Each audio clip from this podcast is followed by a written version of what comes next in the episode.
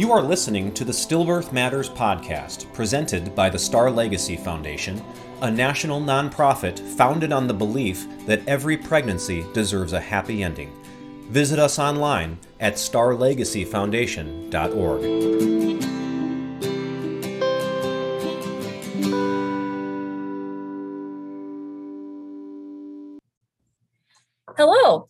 my name is Lindsay Wimmer, and I'm the Executive Director of the Star Legacy Foundation. It's my honor today to be talking to Dr. Kristen Sharp. She is an obstetrician gynecologist practicing in Madison, Wisconsin, and we're here to learn more about her unique practice and her, her experience with that, and also how she, she came to be a, a leader in, in this area that is so important to so many families who have experienced pregnancy loss. So, Dr. Sharp, thank you and welcome to the Stillbirth Matters podcast. Yeah, thanks for having me today. So, in addition to being a, a very busy practitioner in, in your OB practice, you are also a bereaved mom. Can you just tell us a little bit about um, maybe your personal experience and, and how that impacted your professional path? Yeah, absolutely. Um, so I lost my son Caleb um, June 25th of 2013. And, um, you know, at that time I was an early OBGYN. I was just actually less than a year out of residency in my first attending job. Um, and, you know, until that point in my career, I had seen lots of pregnancy loss. Um, so I was, you know, familiar with it from a from a clinical perspective. Um, but in Caleb's pregnancy, um, we when we went in for our ultrasound, we unfortunately saw that Caleb had multiple anomalies, both in his brain, in his GU tract, um, in his heart. Um, and so then we underwent an amniocentesis, um, and which is where they can kind of sample his genetic material in the amniotic fluid. Um, and unfortunately, that came back with a really pretty devastating chromosomal abnormality. Um, and so then ultimately, ultimately, we lost Caleb um, at 20 weeks gestation um, in June of 2013. And um, I remember, you know, thinking when I when I went through that experience, um, like, oh, I got this. I I know how to do this because I've taken care of patients with loss before. Um, you know, which was somewhat accurate in a way because I knew, you know, some of the things that I wanted to do to memory make with Caleb because I had seen other patients go through that. So, you know, I, I spent several hours with him.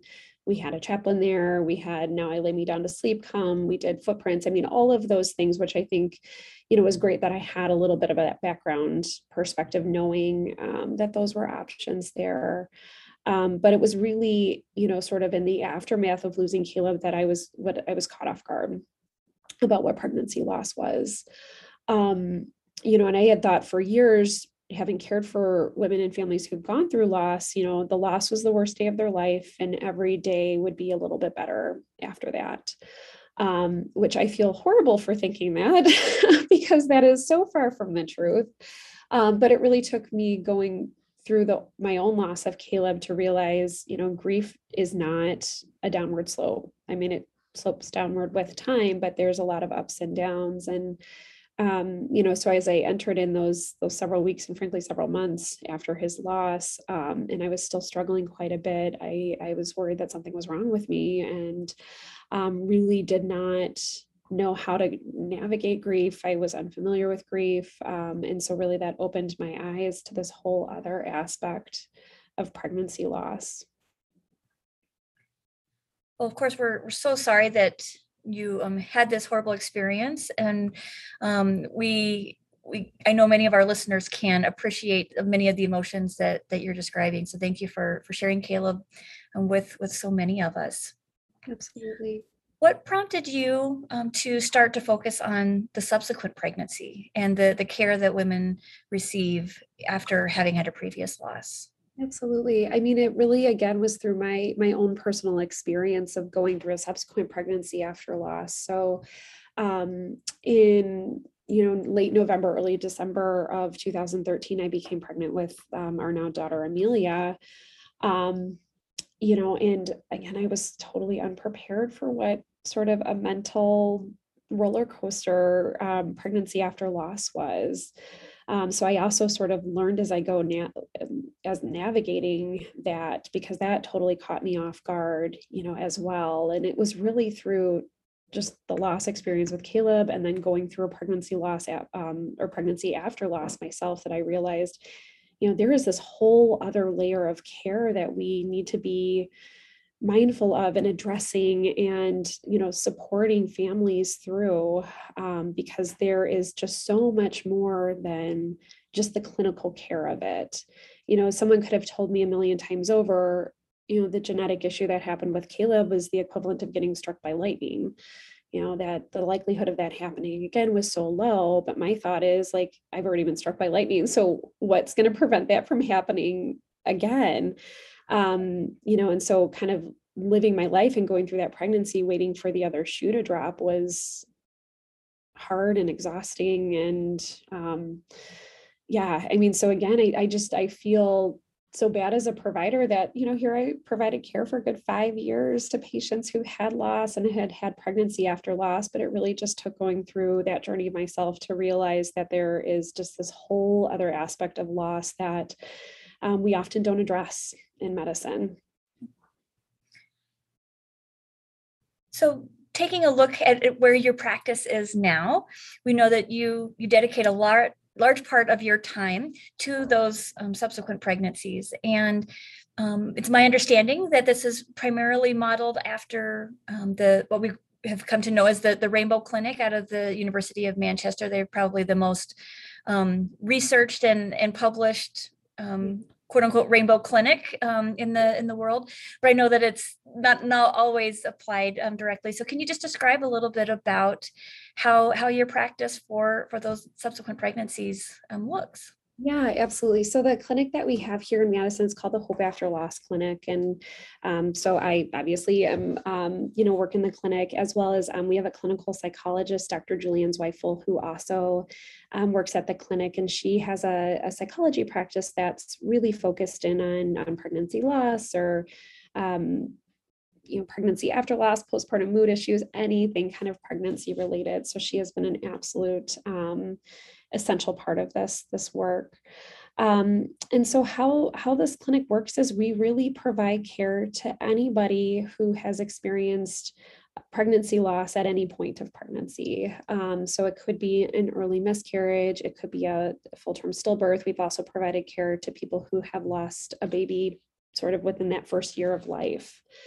Um, and really the goal of the clinic is to provide a very personalized approach um, to their care and so um, some of those services that we do so we do a lot of pregnancy after loss work and in full scope prenatal care for that.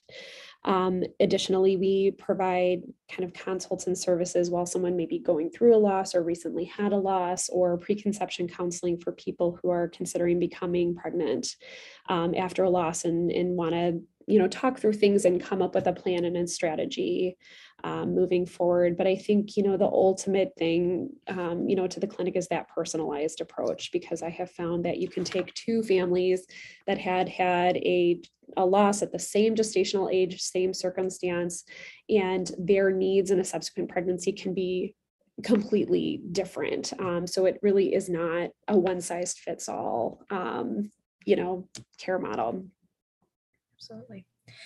So how has has this model um, been received by by the families that you care for, maybe by your your colleagues? Yeah, I think it's, I mean, it's the families that I've seen throughout the clinic. And actually, I've seen a couple of pregnancies now at this point because we went live in 2017. So I've seen families back for not only their first subsequent pregnancy, but their second subsequent pregnancy. Um, I, I think it's been received really well. We have gotten great feedback.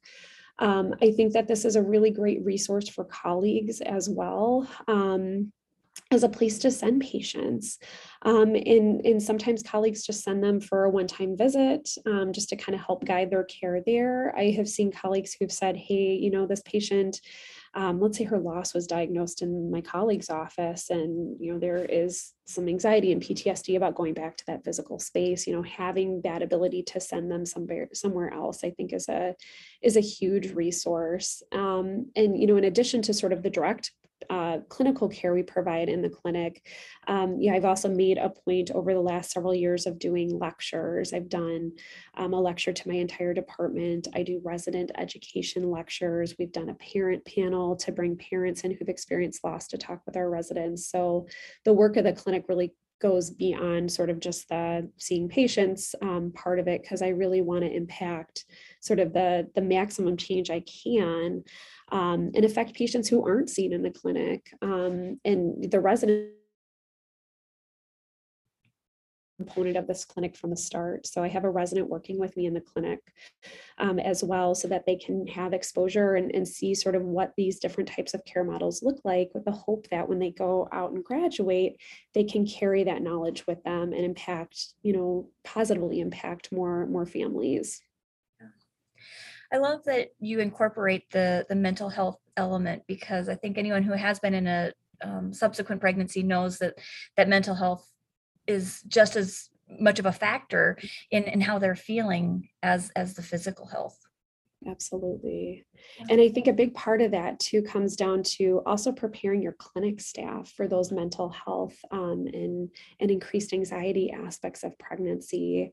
Um, and so that has been a key component to really driving the success of the clinic now because I'm not the, you know, if a patient calls with an issue, I'm not the one sort of immediately answering that phone call. It's our front desk staff, it's our nurses. And so, you know, ensuring that they are aware of, of what the realities are of um, of some of the the pregnancies after loss and the anxiety that comes with it. And I mean, I, I tell my staff all the time, you know, for every one time a patient calls, I'm sure that they're they have thought about 50 times um, before they made that phone call. absolutely i think that's that's fantastic to really make it a team team approach so if someone asks you in addition to the um, the the mental health component what how does this care look different from what they might get from another provider? Or how might this care differ from what they received in their previous pregnancies Yeah, absolutely. A lot of it depends on the circumstances, um, you know, the medical circumstances that um, accompany their prior loss. Um, so a lot of times it's that history that'll drive really that specific clinical care that we need to provide. Um, so that might mean more frequent ultrasounds during the pregnancy. That may mean um, what we call antenatal testing or non-stress tests. Um, so it can be a variety of different things. And to be able to do that too, I really need to kind of work closely with our high risk obstetricians that are um, available through my institution because they are the ones that are providing all that ultrasounds, um, a lot of the antenatal testing. So it really is sort of a team approach um, to be able to provide that care. Um, but that in and of itself too is really specific, you know, patient to patient, what what those clinical, you know, needs are um, and really just kind of making that that plan i think straight off can be really helpful for people to let them know what to expect but also having that flexibility to change gears um, you know to their changing needs throughout the pregnancy whether it's something changes medically that we need to change our approach or something changes changes mentally emotionally anxiety wise that we need to change our our approach again. When you're first working with um, a family, what are some of their their the most common questions or concerns that you have? Yeah, so a lot of the common questions I'll get is, you know, what is the likelihood that this is going to happen again? um, I think that that is sort of the the most common one. Um, you know, and a lot of it too is really having open dialogue and discussion of like what are your needs are now. So first time I meet someone, okay, first pregnancy visit, you're eight weeks pregnant, you know, what are your needs now? Um, because I think from what I have seen over the years too, I feel like people are a little bit hesitant to ask for anything extra or don't want to be seen as, oh gosh, I don't want to be a needy patient. I don't want to bother you. I always get that. I'm so sorry to bother you. I'm like, please bother me. that's, why we're here. Um, but you know, kind of setting setting that that expectation that this is a ongoing conversation and ongoing discussion on what um, you know what what those needs are but really again to go back to the question it's sort of what are the the chances of this happening again and what can we reduce that i think those are the the two biggest ones and then you know some of the other um, concerns or questions that come up, particularly for people who have had later losses on labor and delivery. Sort of what does that look like again? Going back to that place that can be very triggering and um, and really anxiety provoking. So, you know, talking through that experience, trying to prepare people as much as possible. Um, in the time sort of pre-COVID, I would um, oftentimes arrange a one-on-one tour with a family who've experienced a loss on labor and delivery with one of the nurses who does the tours, just so that they can kind of physically get on that space again um, before they go there to have their baby. Unfortunately, with COVID, that has gone away, but you know, sort of delivery planning is a whole other component, you know, of this care. Yeah. So as I'm listening to you, I can imagine that we have uh, many people from from across the the country saying, "I wish she lived in my town. How how can I? do I need to move to Madison for my pregnancy? How can I do this?" so, what what recommendations or suggestions would you have to a family that that doesn't you know know if a provider in in their area is willing to specialize in this or or what or if if that's even a, an, an option but what advice yeah. or recommendations would you have for them? I think having really open dialogue with a provider early on about your history, um, about what your needs are in this pregnancy, and trying to find someone that's a good fit. Um, you know, I think also too something that may be helpful in figuring that out is if you have a local support group or um, a network of families who've experienced loss, kind of picking their brains too about their experiences with providers, just to see if you know there's somebody that they can recommend who could be a better fit at really um, appreciating what those needs may be. Um, but I think the biggest thing is just don't be afraid to ask what you need. Um, because you know prior with my prior comment i feel like a lot of times once i present that as an option they're like oh my gosh thank god that that is there i've been worried about like just just be proactive and ask about it because other providers may be willing to provide those services but they just don't know you know what you what you need so um, don't be afraid to kind of put out there what your needs are. Don't be afraid to try different providers too. You know, someone may not be a good fit, and that's totally fine. Um, if you're contemplating a future pregnancy, that might be an opportunity too to do some preconception visits with different providers to ask them about, you know, what their care model, you know, would be. Absolutely.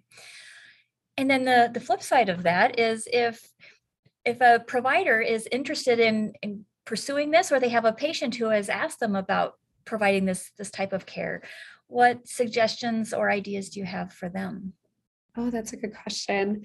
Um, you know i think you know dialoguing with a patient individually is sort of my biggest suggestion that i can make because again you know every patient is different. Um, I think there is more and more data out there about how to approach pregnancy after loss. Um, so, really, for providers, educating yourself i think is another is another big component of this. And i think we've come so far in how we can provide care in pregnancy after loss. I mean a decade or two ago this wasn't even really acknowledged all that often. And so i think we've come so far and you know there is still so much so much work to do. Uh, my other suggestion for providers as well is know your local resources. Um, know what support resources are out there for patients, know what national resources are out there for patients, because not only could that be helpful in connecting patients with those resources, but there are a lot of educational opportunities per, for providers on all of those resources as well.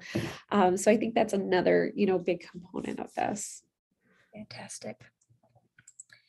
Well, I, I know I speak for, for many, many families that when I say thank you for really taking this on as, as an important element of obstetrics care and being one of the, the leaders in the United States in, in really trying to make sure that this becomes a little bit less of a unique circumstance and, and a, a more common type of care that, that can be provided for families.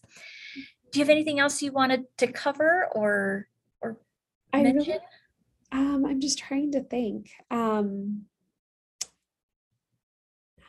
Not that I can think of. I mean, I guess the other thing I could just think to add is, um, you know, along with sort of knowing what those resources are for patients, like knowing what your mental health provider resources are too is a big one. I was so fortunate when I started this clinic, or even sort of in the the dreaming of this clinic phase to to sit down with uh, Julianne Zweifel, who I had mentioned is the clinical psychologist I work with, and really sort of come up with this really comprehensive kind of care plan. So I was so fortunate that she was already there in my department. She was a known entity. I had seen her when I go I went through my loss. So, um, but I know other places aren't you know as fortunate to have you know people like her or resources like her. So I think too, you know, knowing who can see patients or has a perspective or has a focus in um, in providing mental health care for patients who are going through loss or a pregnancy after loss is a huge is a huge component of this care. Fantastic. Yeah. Well, thank you so much. Again, this has been Dr. Kristen Sharp out of Madison, Wisconsin, talking about her Hope After Loss Clinic. And we know that she definitely does provide so much hope for so many families after a loss. So thank you for, for being with us and mm-hmm. for all you do for your families. Yeah, thank you so much for having me. That's all for this episode of the Stillbirth Matters podcast, presented by the Star Legacy Foundation.